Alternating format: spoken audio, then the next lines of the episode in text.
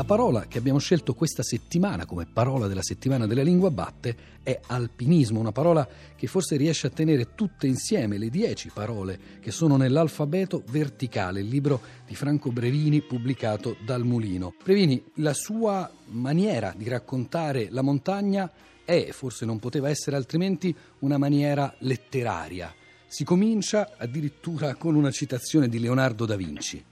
Sì, effettivamente il lupo perde il pelo ma non il vizio, insomma, questo è un po' vero, anche se per 50 anni sono andato a cercare di farmi male per le montagne, resto comunque un letterato. E credo che il libro abbia un interesse proprio per questa ragione, cioè io non sono un alpinista che abbia compiuto imprese memorabili destinate a entrare nella storia dell'alpinismo, sono un alpinista molto medio che ha fatto una serie di ascensioni di buon livello, ma nulla di ineguagliabile. Ora, perché ho scritto questo libro? Ho scritto questo libro perché a me non interessa tanto l'ascensione, ma ciò che l'ascensione suscita in me, il che vuol dire sensazioni che mi sforzo di descrivere con un gusto, con una scrittura che vorrebbe essere letteraria, e nello stesso tempo riflessioni, cioè l'uomo di cultura, il docente universitario, il ricercatore abituato a ragionare sulle esperienze che gli capitano, ha cercato anche di capire qualche cosa di più di questo mondo affascinante della montagna con gli strumenti della cultura e della razionalità.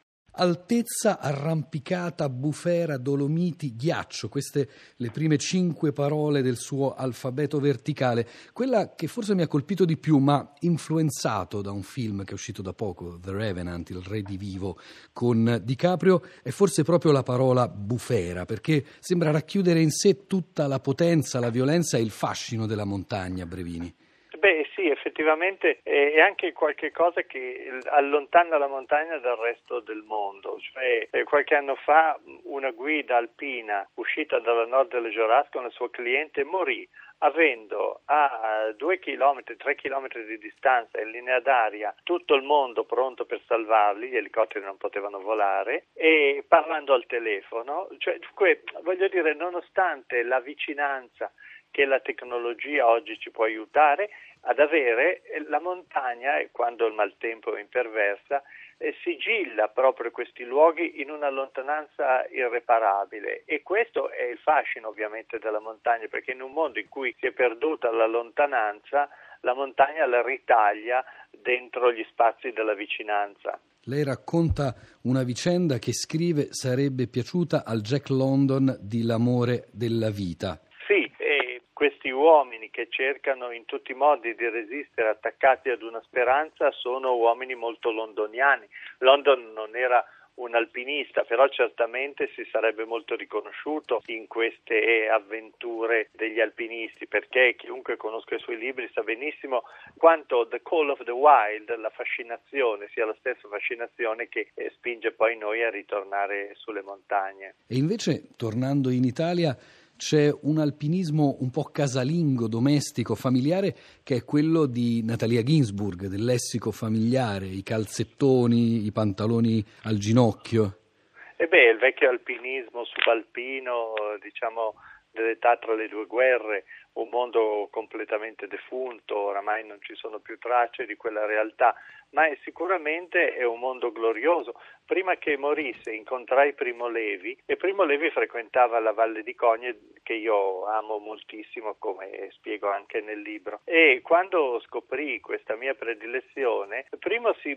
rimase a parlare sul bivacco Martinotti e mi chiese, una cosa che cito con molta commozione, mi dice: appena va via la neve voglio che mi porti lassù. E purtroppo la neve andò via, ma lui decise di andar via anche lui. Sì, esattamente. Però ecco, quel mondo lì, il mondo di Primo Levi, di Natalia Ginsburg, è il mondo del vecchio alpinismo borghese, alto borghese, tra le due guerre, che è stato poi spazzato via da una parte dall'alpinismo proletario popolare dei Brianzoli, dei Veneti, che poi hanno dominato la stagione del sesto grado, e dall'altro poi negli anni più recenti dall'ondata dell'arrampicata sportiva. Le altre parole, le altre 5 parole dell'alfabeto verticale di Franco Brevini sono Gran Paradiso, immensità, rischio, sci alpinismo e poi Tunu, con cui forse arriviamo in un ambito esotico stavolta, Brevini. Ma sì, diciamo il Tunu è il nome Inuit della Groenlandia orientale, che vuol dire il di dietro, proprio nel senso del sedere, perché questa terra meravigliosa, che è lunga 2800 chilometri, è abitata da una popolazione che è l'equivalente di Salina, dell'isola di Salina alle Eolie, 3000 persone. Ora immaginiamoci il deserto di questi luoghi, che ne fanno davvero l'ultima, diciamo, provincia dell'avventura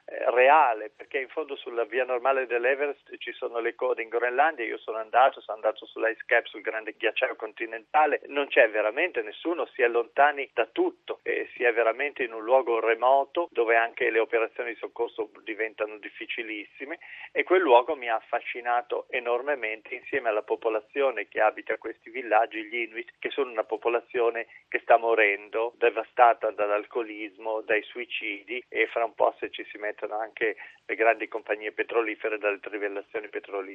Alla voce rischio lei cita a lungo e per diverse pagine Kant, il sublime di Kant. Sì, perché negli ultimi anni si è molto discusso di rischio, e in nome della cultura della sicurezza che domina oggi nella nostra società si è preteso, lo hanno cavalcato politici di turno in cerca di consensi facili, di ridurre il rischio in montagna, perché si diceva inaccettabile che le persone muoiono. Il discorso è venuto fuori di solito o dopo tragedie in fuoripista o dopo tragedie estive in alta montagna, dimenticando che la montagna è inseparabile dall'esperienza del rischio, perché la montagna nasce proprio nel Settecento, e Kant lo ha detto con molta chiarezza, quando l'uomo scopre che anche una bellezza smisurata che incombe minacciosa sul soggetto può procurare un piacere, e dunque può corrispondere a un tipo di bellezza, l'estetica del sublime, che sdogana la montagna, ma non soltanto la montagna, anche la foresta, i ghiacci boreali,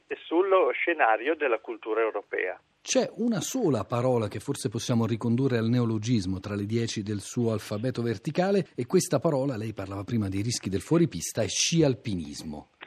Neologismo che però oggi è impugnato da 200.000 persone in Italia. Tanti sono i praticanti di questa attività che ha portato gli sciatori, dopo aver acquisito una certa capacità tecnica, a cimentarsi al di fuori delle piste battute e a sperimentare anche un rapporto più autentico con la montagna, non mediato da impianti di risalita. Sappiamo oggi ci sono 12.000 km di impianti di risalita sulle Alpi, e sono davvero tanti. Dunque molte persone hanno scelto la pelle di foca, cioè la salita a piedi, faticando, perché quello riequilibra il rapporto con la montagna. Cioè, oggi lo sci alpinismo è un'attività in pieno boom, e anche in questa stagione, mi capitava a Natale, in questa stagione così avara di neve, di vedere file di sci alpinisti che risalivano questi nastri di neve predisposti dagli impiantisti per gli sciatori. Cioè anche in quel caso non avevano voluto rinunciare alla loro passione. Oggi lo sci alpinismo è anche una forma di allenamento invernale, però certo è uno degli aspetti in maggiore crescita oggi del settore della montagna. Un'ultima domanda, Brevini,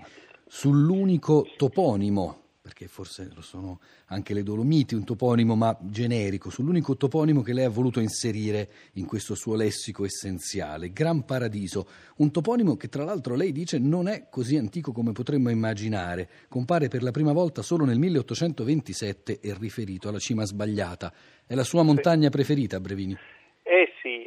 La montagna del cuore, insomma, non si scorda mai, no, non è la più bella, lo dico, insomma, è come certi pittori o certi musicisti che magari non sono i maggiori, ma sono quelli che ci procurano un'emozione profonda. Sono state le prime montagne sulle quali mi sono avventurato in una prospettiva ormai alpinistica, e devo dire sono luoghi di una tale intatta bellezza, grazie al Parco del Gran Paradiso che li ha protetti, dove si pratica ancora quel vecchio alpinismo ottocentesco, oggi poco di moda, ma dove si possono ritrovare ancora le emozioni della solitudine dei grandi spazi. Cioè c'era quello, italiani vi esorto alle concordanze, ecco no, io direi italiani vi esorto al Gran Paradiso.